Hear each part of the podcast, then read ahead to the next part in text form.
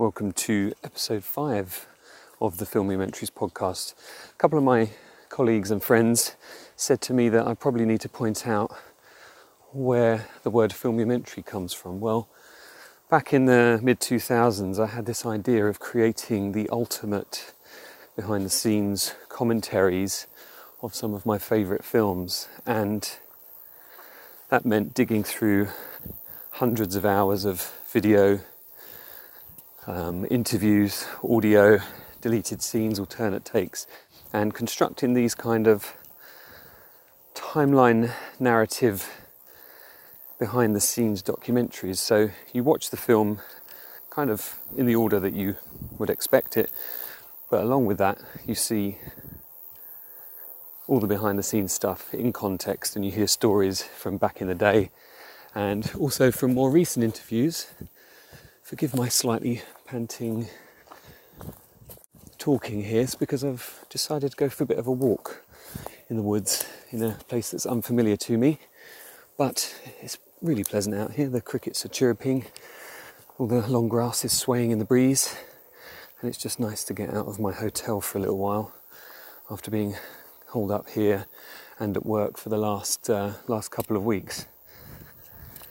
So yes, filmumentaries.com is where you can visit and find those videos. There's also a Filmumentaries Vimeo channel and a YouTube channel. So please have a look at those if you haven't already.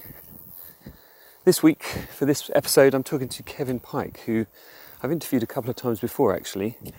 I interviewed him for my Inside Jaws filmumentary, which was a feature length look at Jaws from a slightly different perspective. Kevin told the story about how he got involved in the film uh, the lucky, lucky story of how he got involved with the film, uh, and I'll let him tell you again that shortly. He also talks about how he was the guy that ended up building the DeLorean for the Back to the Future movies. Um, Kevin is a bit of a go to guy for all of those people that have converted their DeLoreans into inverted commas time machines over the years. Kevin's a really interesting guy to talk to. He's always good company, and I hope you enjoy listening to my chat with him. I'm pretty sure we could have made a, a 10 hour episode out of this if we'd have just carried on talking, but I had to stop somewhere. Um, I'll be back at the end for a bit more jabbering, and uh, I hope you enjoy it. Thank you, first of all, for you know giving us your time, Kevin, and uh, it's always nice to talk to you. We've talked a couple of times before. Um, we talked for my Inside Jaws project, and we talked about Back to the Future some time ago. But one of the stories that I always found fascinating about you was one you've told many times, I'm sure. But how did you actually end up working on Jaws? Jamie, thank you for having me, and it's nice to see you again. I'm glad to be here and I'm happy to share some interesting stories. Uh, maybe we can find some new stuff to talk about that the fans would like. But the one that they always ask is, How did you get started in the business? And rightfully so, because everybody would like to know how to get started in the business. There's lots of people that would love to have the, the shows and the work that I've done in my career, but luck would have it, and that's really how it all started. I was working as a busboy in Martha's Vineyard at the Harborside Restaurant in Edgartown in early April in 1974. I got a job as a referral from the bartender when we used to work together in Fort Lauderdale, Florida. And it was a very lousy winter season there. The OPEC had an oil crisis. The snowbirds weren't coming down the long trek to Florida. So we kind of hightailed it out there and got in early on the Martha's Vineyard summer cycle. Unfortunately, it was kind of cold. The dorms they offered for the local help were still uh, with frozen pipes, no water. I had to find my own room. Um, didn't have a lot of money at the time after the trip, and it was kind of uh, cold and dark. And there on a Saturday night on the Easter weekend, between e- Good Friday and Easter, I was uh, helping set up a table, and a six top came in, as we say, six guys and they started talking like they owned the joint. They talked like there was nobody else in the restaurant. It was a quiet evening, and they were usually the ones making all the noise. So I kept my eye on them. I kept them watered and uh, taken care of real well. And I could hear that they were talking about movies. Their war stories is often what happens. And they left the restaurant after their meal. I started bussing the table, and I realized that when I pushed the chair in underneath, there was a, a, a, valise, a bag that someone had left there. And I said, Oh my gosh, let me run out there see if I can catch him. I ran outside. They were still in the parking lot, joking and scratching and laughing. And I said, Pardon me, did anybody leave this under the table? And one young man who turned out to be Joseph Alves, the production designer, said, Oh my gosh, do you realize what you've done? And I said, No. He says, You've saved my life. He says, Do you know what was in there? I said, I didn't look in there. He said, Well, in there, are the storyboards. You know what storyboards are, son? I said, No, sir, I don't. He says, Well, storyboards are like you make a cartoon strip of a movie when you make a movie so everybody knows what you're doing. And I said, Are you guys going to make a movie? And he said, We sure are. And I said, What's it about? And he said, It's going to be about a shark that eats your whole island. And that was my first image and introduction to the making of Jaws. Incredible. I mean, just just to be in that position that, that you know, it's one of those sliding doors moments. If you'd have decided to look in there, if you decided to uh, to not chase after them, your life would have been completely different. It's it's amazing those little moments, isn't it? We've all had where our life goes off in a different direction. So you then worked went and worked on Jaws for them. You got a job with with them, and uh, you worked, I believe, painting some of the the beach huts there on the on the beach. Well, what happened was shortly thereafter. I was going to the post office hoping that maybe my father had sent me some money general delivery. And when I went up the steps, coming down was Jimmy Woods, who was the construction coordinator for the show. And he remembered me from the other night, and I said, "Hey, how you doing? Uh, are we ready to hire?" And he said, "We sure are. You ready to go to work?" I said, "You bet." He says, "Well, start tomorrow. It's three fifty an hour." He says, "What can you do?" And I looked him right in the eye, and I said, "You just show me one time, and I can do anything." and so, with that claim, I started the next day. It was April the eighteenth. Uh, there was about twelve of us that got hired from all all kinds of uh, backgrounds from finish carpentry to tilemen to all kinds of people. And um, he had a nice talk with us out there uh, uh, in the snow while it was snowing on us and gave us the riot act about what we have to do. And we're not finished carpenters building the Vanderbilt mansion. He was quick to point that out. He said, We're just going to put these together and slap some paint on them, take a picture of them, throw them in the trash. So we kind of got the idea. Um, I went on to become his uh, office coordinator after a little bit of cleaning up the shop for a few days. And I started going to the production office and getting the reports and the paperwork and his purchase orders and all the time cards, took care of the coffee breaks for the guys, made sure everybody got the supplies they needed, did the shopping, uh, took care of the blueprints. Everybody knew where we are and what we were doing. And I worked there in the construction side, basically as a local hired laborer. And uh, then it came time to start painting stuff. And we had to paint the cabanas and paint the lifeguard stands, and we painted snow fence for miles. And then we had to go paint the interior of the Brody house. And we learned some techniques of uh, wood graining and marbling and this kind of stuff for their interior, their kitchen and I worked for Ward Welton, and I learned more about making movies from Ward Welton than anybody in my career. He was just a wise man, and he knew the game. He had been in it for a long time, and he was brilliant, especially when it came time to interacting with people. And he could read a person right away, and he taught me a lot, and I really have great respect still for that. After the painting cycle, I got a promotion, you could say. They said, go upstairs and meet a guy named Roy Arbogast he's going to help unload the sharks. I said, okay. And we went up there and I introduced myself. We chit chatted for a few minutes, and sure enough, three big trucks came in, and these were the sharks. They were still in the molds, and um, the tails were sticking out off the end of the 20 foot truck. And sure enough, we unloaded the sharks and opened up the molds and got them hung up so we could work on them. And I worked with him for quite a while, uh, mixing up the elastomer, helping make the pieces that we needed to complete the construction of the shark, fixing up holes in the skin, getting everything right, working on the articulation, see where the bends, the cracks, the stretches would form, working a lot on the jaws, trying to you know mask away the jowls, putting in the teeth. We had a little hiccup. Somebody had used a, a, marker pen on the jaws back in Hollywood, and then when it came out, that ink was still bleeding through. So it took us a lot of work to grind that off and then repaste some elastomer and sand that out. Um, and then, of course, the teeth were a big part of it. And then Ward and I got together again and we started painting the sharks. And, you know, two colors, but special kind of paint that apparently only Ward could figure out. And we, uh, ended up using a texturizing with silica sand and chopped walnut to give it that kind of rough look that a shark would have as opposed to something glossy, for instance, like a dolphin. Um, and uh, we painted the sharks, and then the boys came up and started working on the hydraulics and the electronics. And next thing you know, they were getting shipped out to the ocean. Wow. Being right there at that moment when the, the, the sharks were being created. I mean, did you had you seen a script at this point or anything like that, or was it purely just on a sort of day to day basis? You know, you needed to do this job, then that job.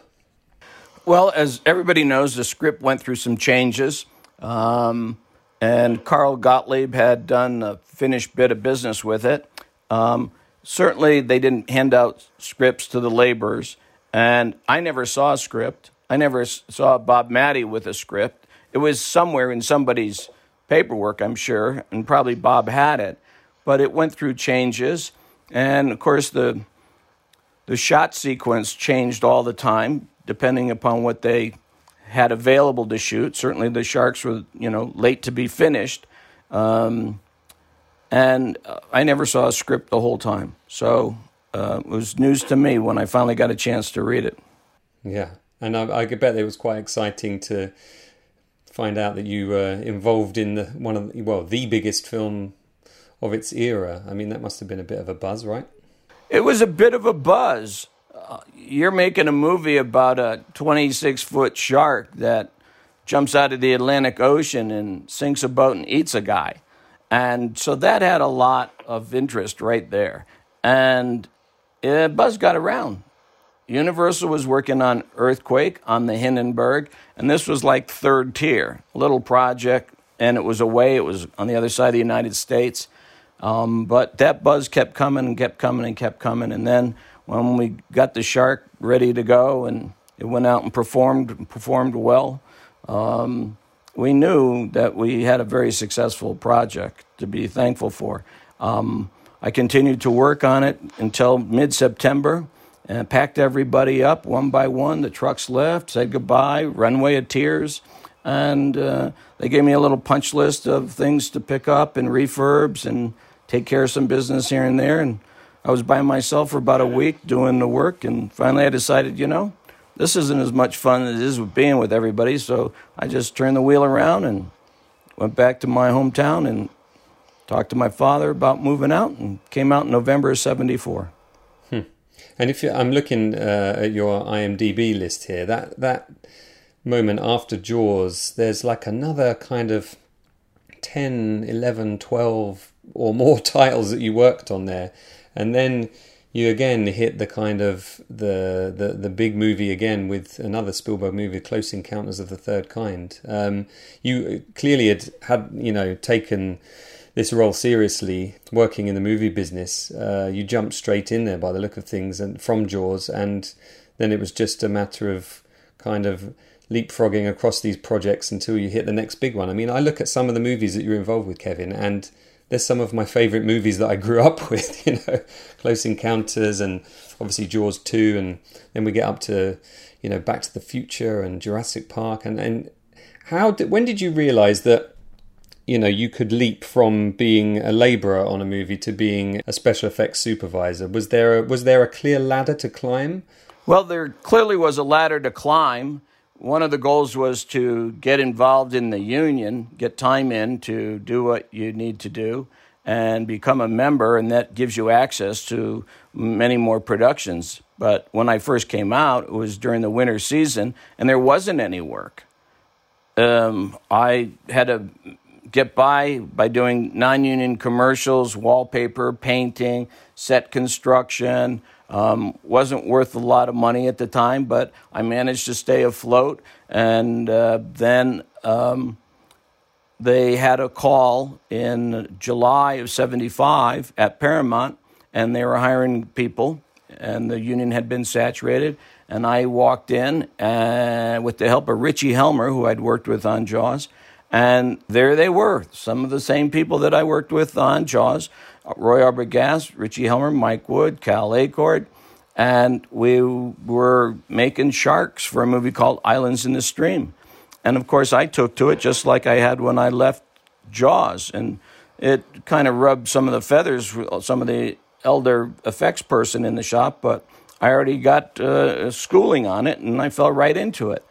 Then got slow again towards winter, and I volunteered to make a living banging sets together at nights at Universal, which was, you know, just the bottom of the business, just making a living, waiting and waiting. Sure enough, after the first of the year, greenlit Close Encounters, and Roy called me up and said, We're going on another movie. So I realized that there's going to be highs and lows. There are times in between movies. And so you kind of got to watch the, that stock market and try to pay attention to when things are coming and what's going on in town. And I hear there's a show starting up, blah, blah, blah. And I got lucky to go with Steven Spielberg again. And we went to Mobile, Alabama for six months and we did all the wonderful designs of the gags for Close Encounters, and I got to work with a wonderful man named Russ Hessey, who taught me a lot about electronics and was instrumental in helping me build the sign with him that plays the wonderful notes that talks to the spaceship. And we spent a good deal of our focus on making sure that that had its role and it was a starring role. Mm. Yeah, and another fantastic film. I just recently read the making of book on Close Encounters, and always good to get another insight, another perspective into a film that I've I've liked for for, for many many years. So being on Spielberg's kind of you see you see the sign? Oh yeah, I see it there. Yeah. So Kevin is showing me now a picture on the on his wall of the of the sign from Close Encounters. Kevin has a has a nice gallery of many of the the projects he's worked on over the years. So it's uh, you're not going to see this in the podcast, of course. Um, you you worked on some some big films through that period there. From I mean, seventy nine. You there's like twelve films listed here listed here up to Star Trek. Uh, the motion picture in 1941. And I mean, what we should say at this point, I think for some people who don't know what a special effects supervisor does. Um, we should also we should point out probably that special effects are very separate from visual effects, aren't they? Visual effects being opticals or CGI now. You were involved more in the practical, the physical, the tangible stuff. So there's a couple of things that um, should be clarified. That when you see a name of a show on IMDb, it doesn't necessarily mean that I was the special effects supervisor of it. In the beginning, you learn. You get to work with other veteran special effects supervisors. They were called foremen back then. And they would put together a crew of people they liked. Uh, my name got around as, you know, s- someone that could help get the job done. And I got hired by new people all the time whenever there was a show at a different studio. I had the opportunity to meet some wonderful people at each one, wherever I got employed. And we do what is known as special effects versus at that time it was kind of optical effects. Um, sometimes they often called it special effects or special visual effects. But what we do is kind of the work that's in front of the camera, and they do the work that's behind the camera or in the lab or in the shooting stages for blue screen, green screen, rear screen at the time they had. And now, of course, it's all a digital art form. Um, we were responsible for all the atmospheric effects wind, rain, fire, snow, sleet, hail, dust, cobwebs. And you had disciplines that you had to achieve a certain amount of hours, like 400 hours in this genre and 400 hours in this. And then also, simultaneously, you try to get references from people that you met so that you're able to get your state pyrotechnic license, which gave you another credential that allowed you to go on shows. Hey, you got a powder card, kid? Yes, I do. I said, okay, come on, you're on this one. And they'd send you around. The boss of the studio would say, you're going to be on this show, this show, this show. 41, no, we didn't do too much. We were responsible for the electric lights, silly as it sounds, on the street, which was back in the 40s. Uh, Christmas decorations, any specialty lighting was under our, our uh, umbrella.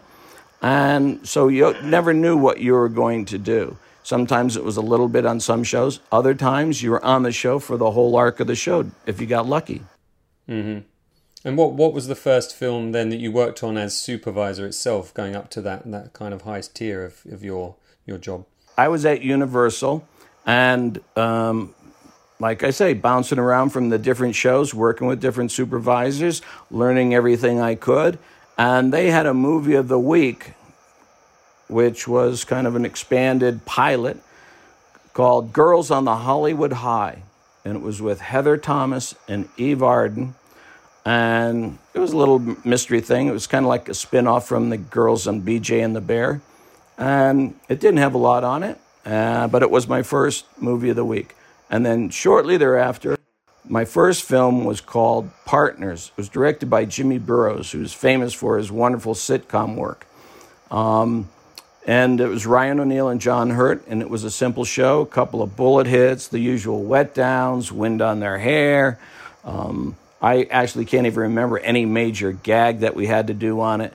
Um, but they they had me on there for standby and anything that came along, and we went on location to San Diego and that was my first show. It's called Partners.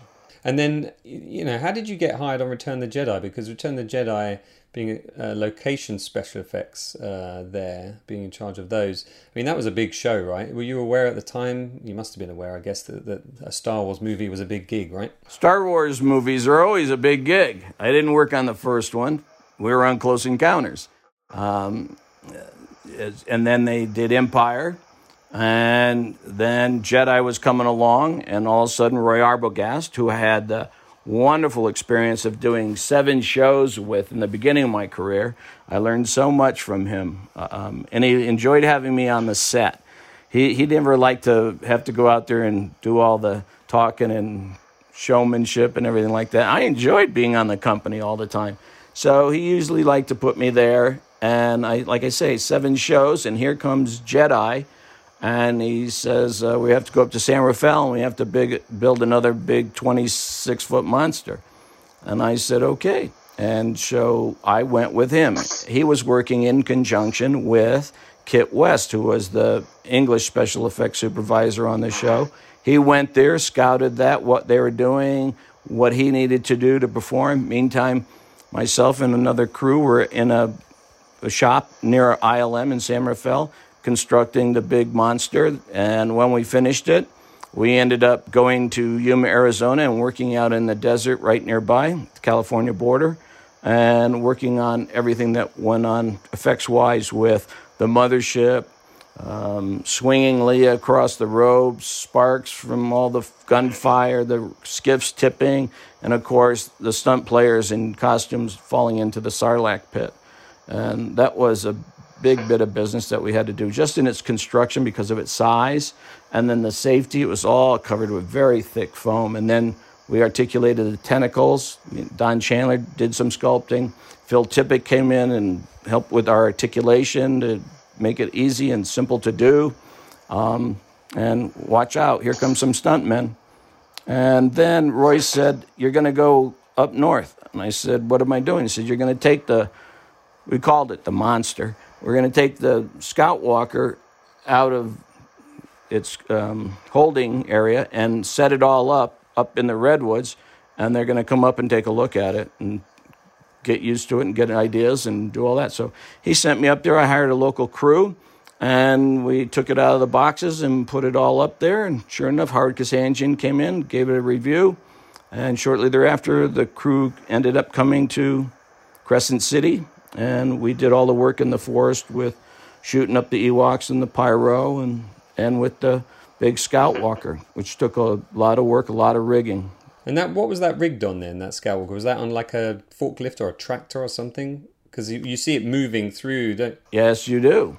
Um, it, it, it stood up only because we had two large I beam, 20 feet long, underneath the ground that we dig out with a backhoe and put them in, and then we clamp the feet to them and bury them because it was obviously too top heavy to do anything without being grounded in some ways.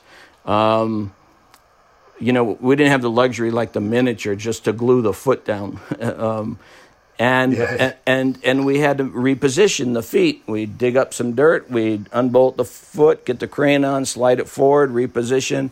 We had to make a big frame over with one leg for, for the Ewoks to grab with a rope and to uh, ride oh, as it went across. That was an isolated shot. And then later, of course, when it was mm-hmm. moving, we cut the head off of it and put it on a D9 Caterpillar and ran that through the mm. forest. And we did shots from up there because we had to do the scene with Chewbacca going up there and throwing out the stormtroopers. And we used that. Mm-hmm. And we had guns on the side and pyro, you know, blow up trees and anything and everything. And try not to hurt the Ewoks in the middle, you know. Yeah, yeah. That was a great sequence, that whole thing. I mean, you know, they made like a finale of the movie last kind of 50 minutes in that movie. and uh, great to have been involved in that in that uh, that part of the movie. And the Sarlacc sequence as well was one of those ones that always fascinated me because I remember seeing those making of documentaries around the time. Classic creatures. One was called, and the other one was called Returning to Jedi: The Making of a Saga, and it shows you the the barges being built and all the woodwork going on and how many labourers there were and the stats on on this documentary just how much work it took and then it's on film for like eight minutes or something. And I think George Lucas actually says in this documentary that this mistake that many films make is hanging around to show off the work that's been done rather than focusing on on the story. And it is such a fast paced sequence. Before you know it you're back up in space and Luke's splitting away from from his friends. And yeah, it's a it's a great sequence with a big kind of sigh of relief at the end of it. Well, the one thing that I that I always think about during that time when we were in the desert was I grabbed the call sheet and it said coffee ready at 4:30 for 455. Wow. And I said, "Wow." I said, "Kev, this is this is a big show." And we had a yeah. lot of people, big construction, big art department. You had all the drivers, teamsters going back and forth with, you know, you had to bring everything in.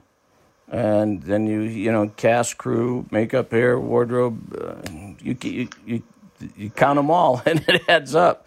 And then we went from that hot desert and we ended up in the nice, cool forest with beautiful sequoias and just lush ferns that they brought in. The Fern Brothers had a crew that did nothing but dress the ferns to everything to give the Ewoks a hiding place, you know. I wondered if you went straight from the desert to the forest because I've seen photos of the the sail barge and the Sarlacc set with the speeder bikes just lined up in a row, and I'm like, why are the speeder bikes there? They they weren't in that scene, but I guess it was just there that you were there ready for anything because you were soon off to go to the forest to, to shoot those scenes with the speeder bikes. I, I think they came with the the the crew that might have come from England. Mm. We had a truck full of R two D twos. Um, so mm-hmm. I, I can't speak for, but I do remember them. And then, of course, with Garrett Brown and his Steadicam, they did some wonderful photography with that.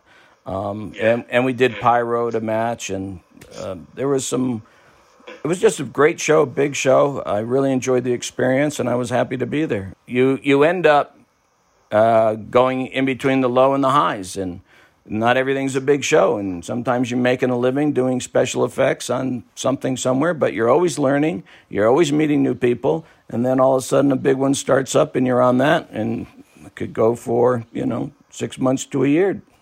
So the key really is just to keep working as much as you can and hone your craft and hopefully the the connections you make and the skills you gain are going to get you those big gigs again. But ultimately, I mean, did the, does the not that I'm asking you how much you got paid, but did the, does the pay uh, is the pay set for your uh, at this point in your career by, by the unions? Do you get paid just a certain amount, or if it's a big gig, do you get more, or do you get more days, or how does that work?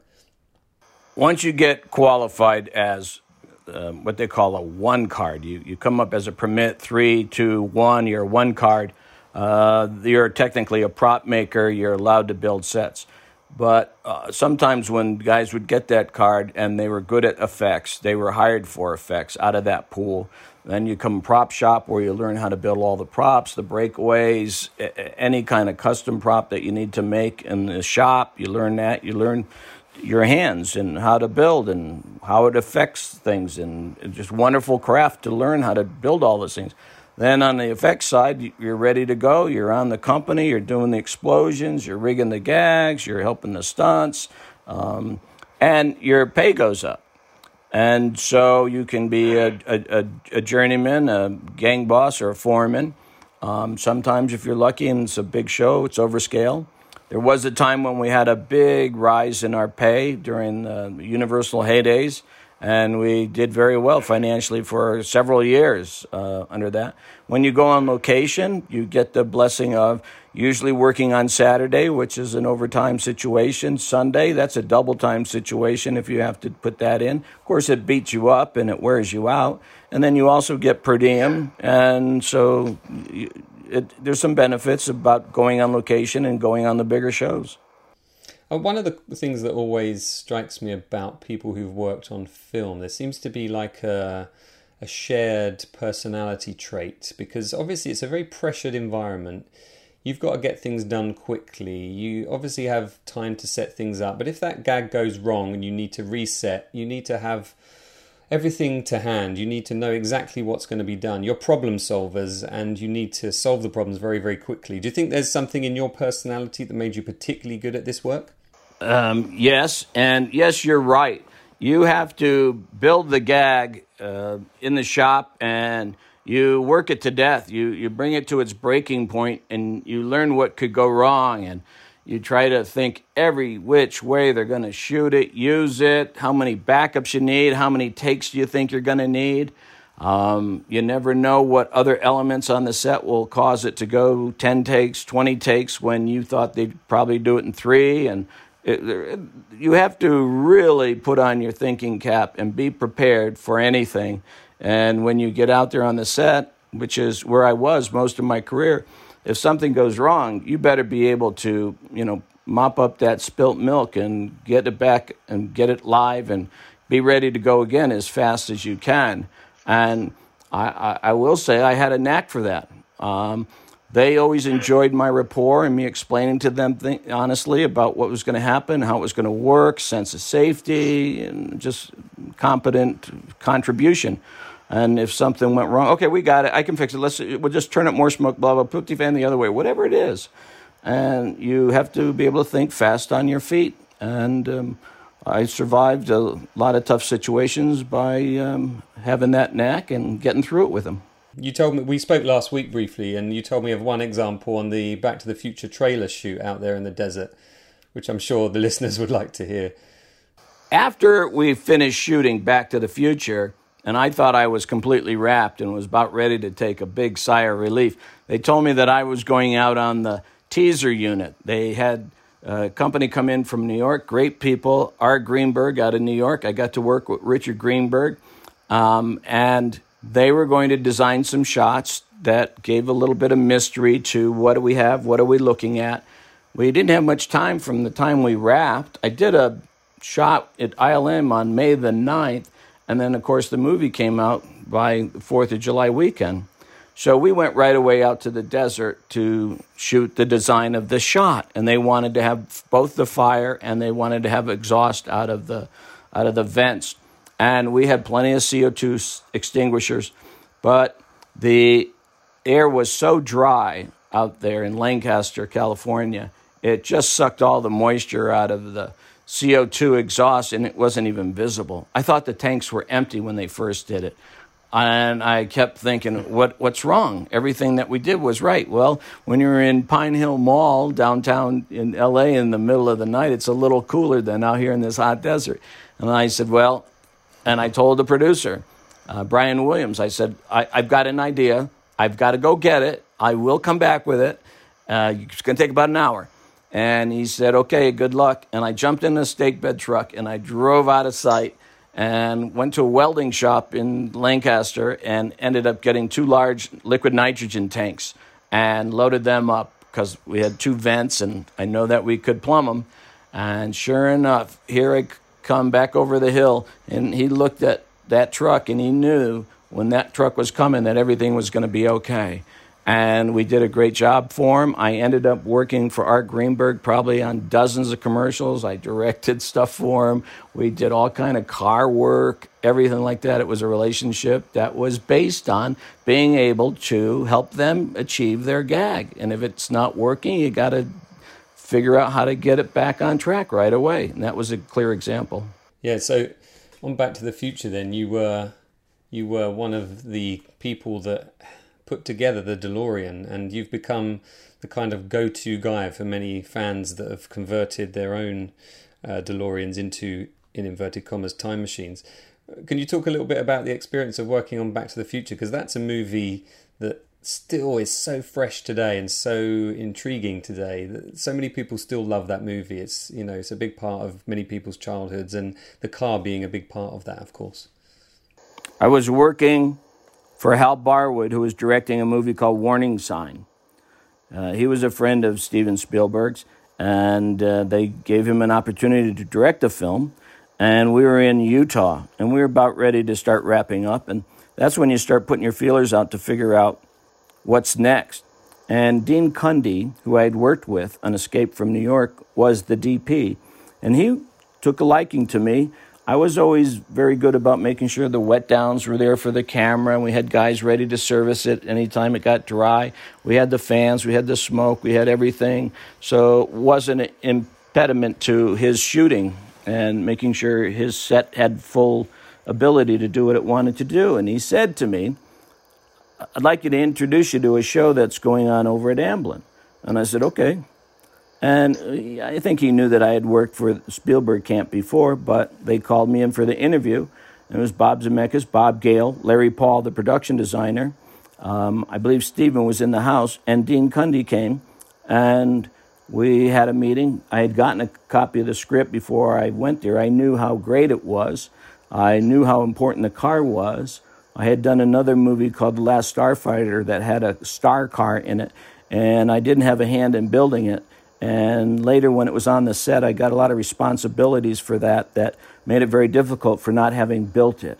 And I knew in my heart that if I went into Back to the Future, that car being a big, prominent piece of the story, that I'd like to build it so I knew everything about it and what it could and couldn't do. Again, for that same reason, if something doesn't go right, you have to be able to jump back in and get it back on track. And getting something that that was a big integer of the story and not know about it wasn't something I wanted to do. So I made it a condition that if I accepted the show, that I would also accept being responsible for the build of the car.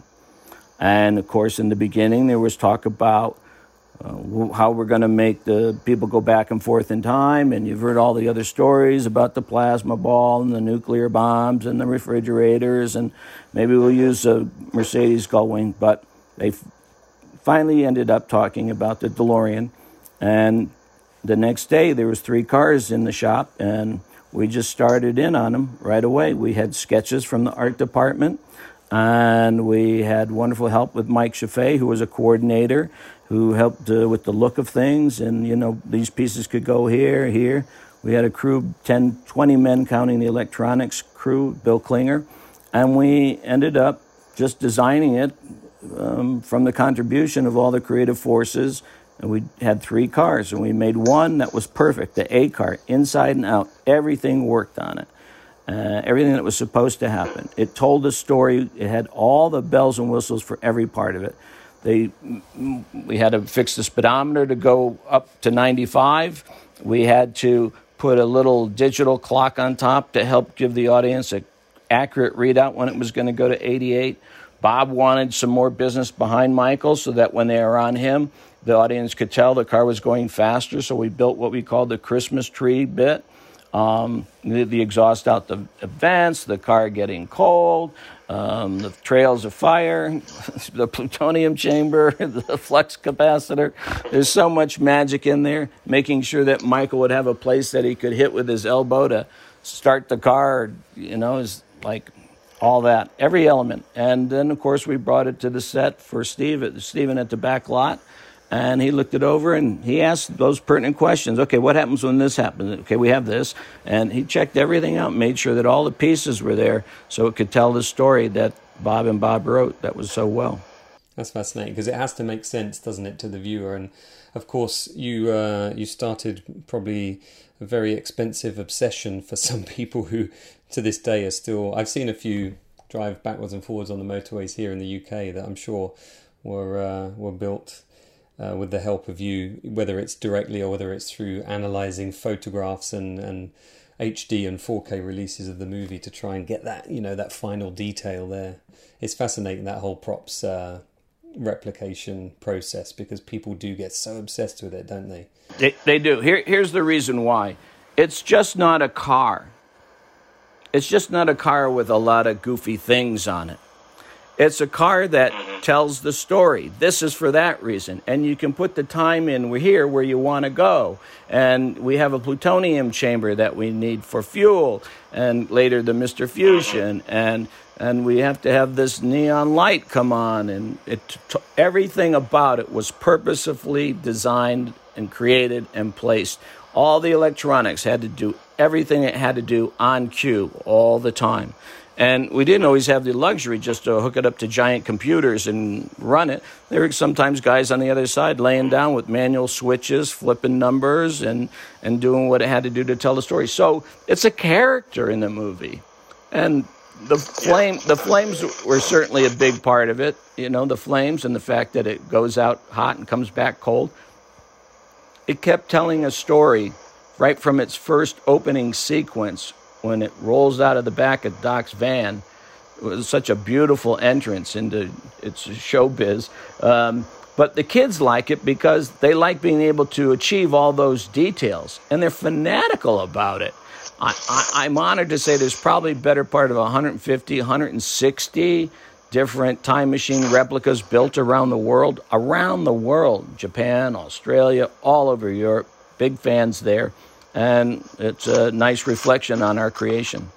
Yeah, I was fortunate enough to sit in one in, in Melbourne, Australia, actually, many years ago, um, maybe 10 years ago, because I, I, work on the Formula One motor racing television coverage, and there was out on the grass there in Albert Park, there was a few supercars kind of lined up, and then there was a DeLorean at the end. Everyone was looking at the DeLorean, DeLorean ignoring the Ferraris and the Lamborghinis and the Maseratis. Everyone wanted to get in this car and have a picture taken. So, um, you know, all, all testament to you and your your team for putting together that you know memorable character, and it is a character, as you say. It delivered a big part to the show. It helped everything else drive forward. Absolutely. I was just jumping ahead here on your your list of movies and 1990s. I guess you started working on Jurassic Park. I mean, it was released in 93, but you would have started working beforehand. How how aware were you that this picture was going to be a turning point in the industry? Because, in a way, it's one of those big films and it's one of those major big films that is a real kind of cornerstone and it's a turning point in terms of the technology because side by side there were physical uh, tangible effects plus of course there was the, the the CGI which to this day some of those scenes still hold up incredibly to think that was the 1990s and the first real attempt to do something like that. How aware were you that you know the industry was changing at this point? As you can see, if you look on IMDb, my credit for Jurassic Park is custom props.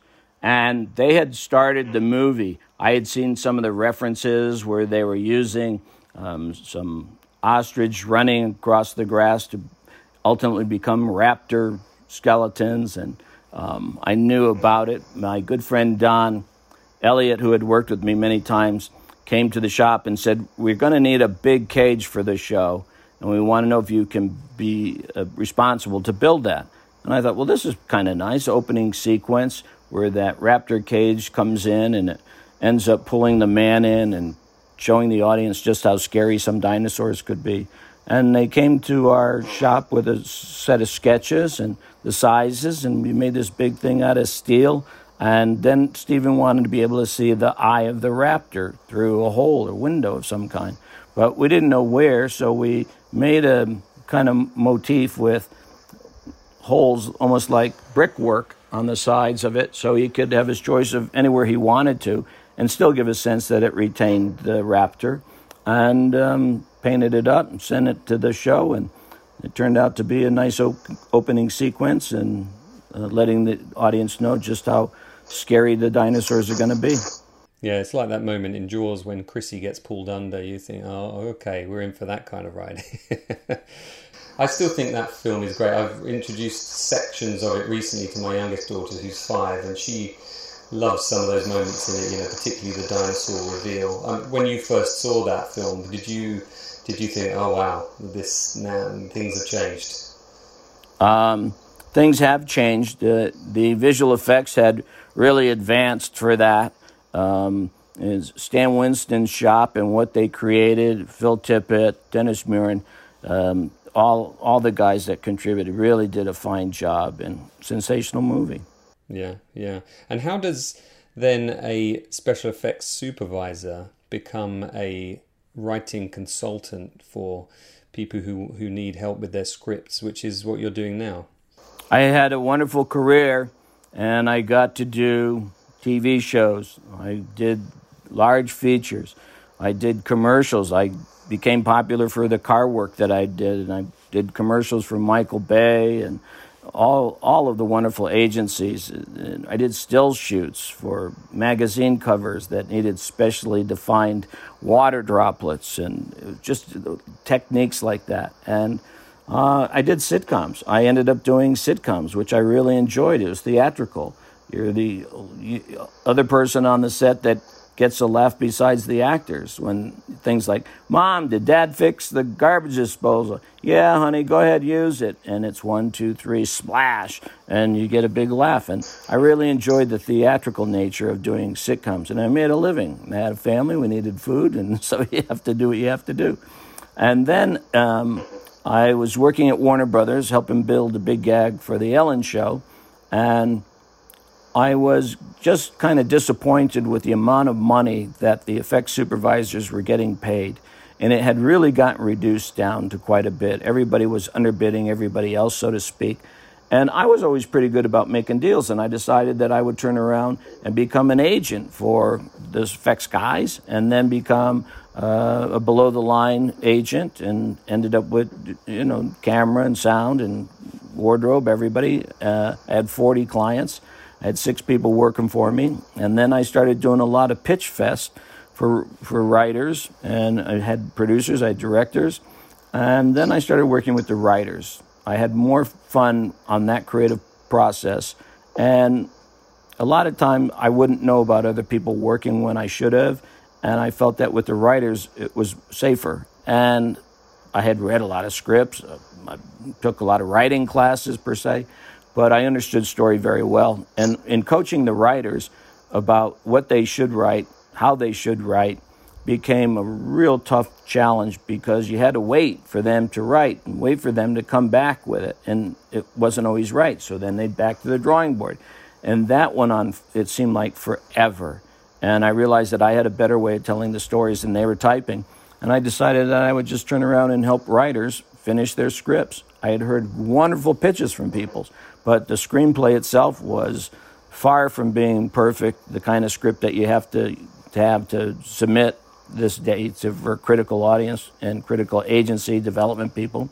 And so I help people finish their stories, and they really enjoy my input.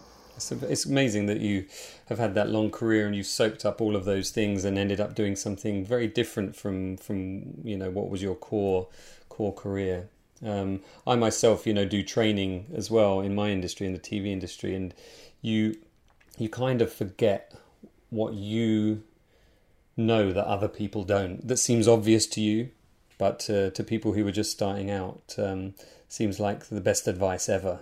So it's great that there are people out there willing to uh, to pass on their their knowledge and their wisdom in in the industry, and it's uh, something that I enjoy doing to a certain extent.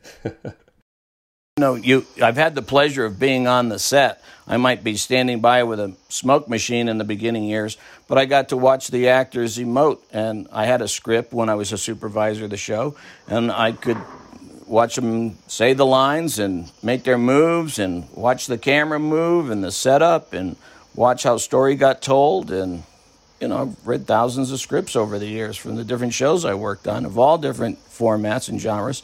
And um, it became a natural for me to realize what a script needs to be to tell the story properly and to fit in to the Hollywood machine because the readers just want to read a script and get through it. And if it's not right, typos, anything in the formatting, boom, you're in the round file.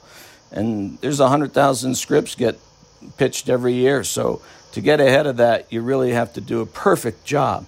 And I coach them on, on that mechanics and, of course, their story, dialogue, everything all the way from beginning to end. It's, it takes quite a while to get through it. Yeah, and there's so many scripts that have kind of floated around for years as well. People don't realize how long that process can take. I think a lot of people have this assumption that you write a script, you submit it, somebody says, Great, green light, off you go. But there are so many scripts over the years that have kind of floated around, even those that have been on the blacklist, you know, a list of the, the, the top scripts of that year have then been kind of forgotten and slipped back and uh, suddenly might reappear if the time is right or if somebody thinks back and remembers it. So it's a it's an ongoing process, isn't it? Trying to get a script to the stage where it's going to be filmed. I mean, that's a that's a big long process.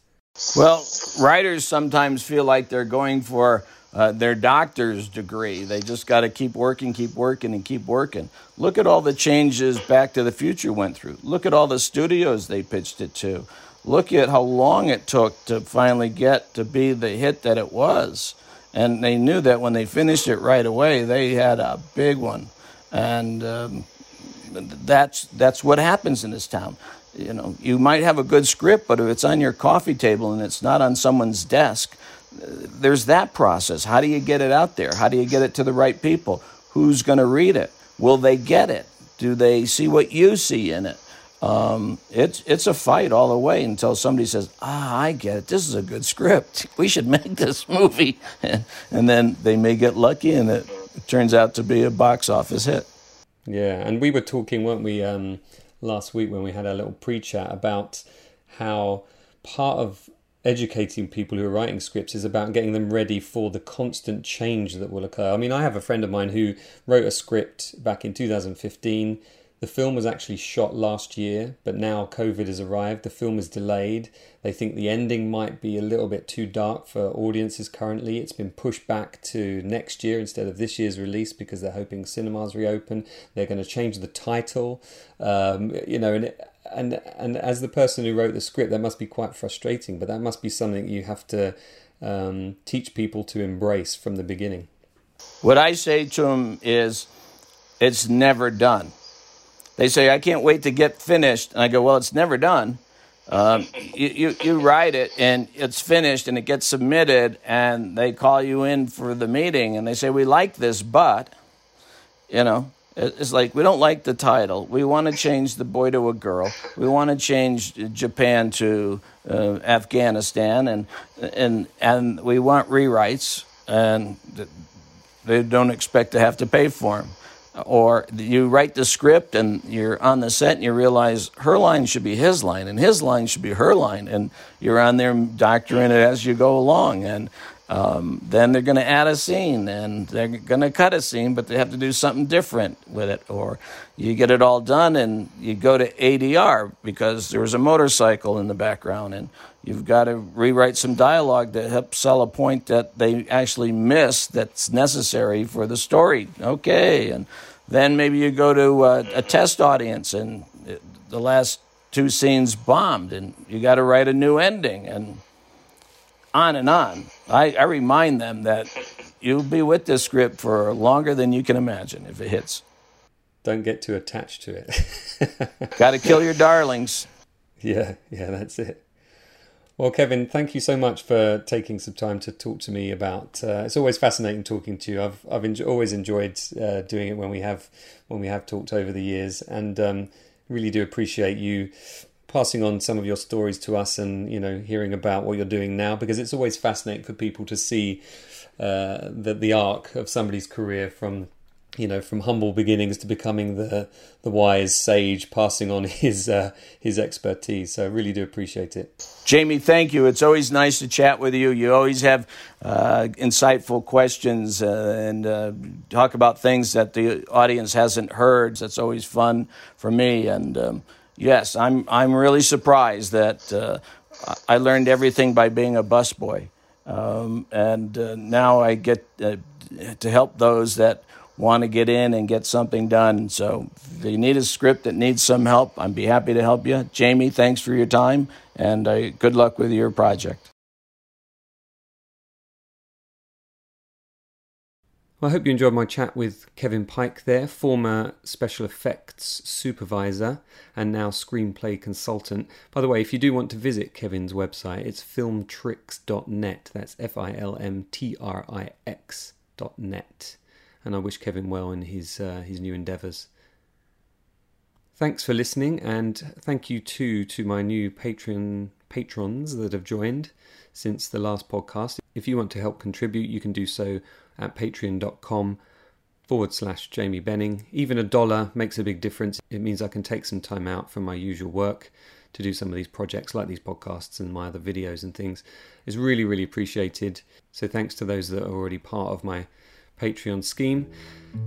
The next episode, I don't have a guest lined up yet, but I have a couple of leads to follow up, so hopefully uh, I'll get one of those in the bag pretty soon. But in the meantime, thanks for listening, and please do share, subscribe, and leave a rating because it means that more people will get to listen to this podcast if you do that. Thank you for your support, thanks for listening, and I hope you can join me next time.